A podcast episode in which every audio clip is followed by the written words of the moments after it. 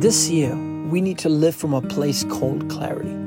The place of clarity is a place where you know exactly what you want from your life. And while this may not be possible all the time, we have to be dedicated and committed to each step in trusting God and obeying God and making sure that we see it all the way through. I see many people that start something but they don't finish it. Anything half completed reflects on our character and who we really are. I want to encourage you today that you have started your journey of becoming who God wants you to be. Make sure you don't let the opinions of other people discourage you or become your source of strength. This is Joshua Singh, and you can find out more information about me on joshuasingh.com.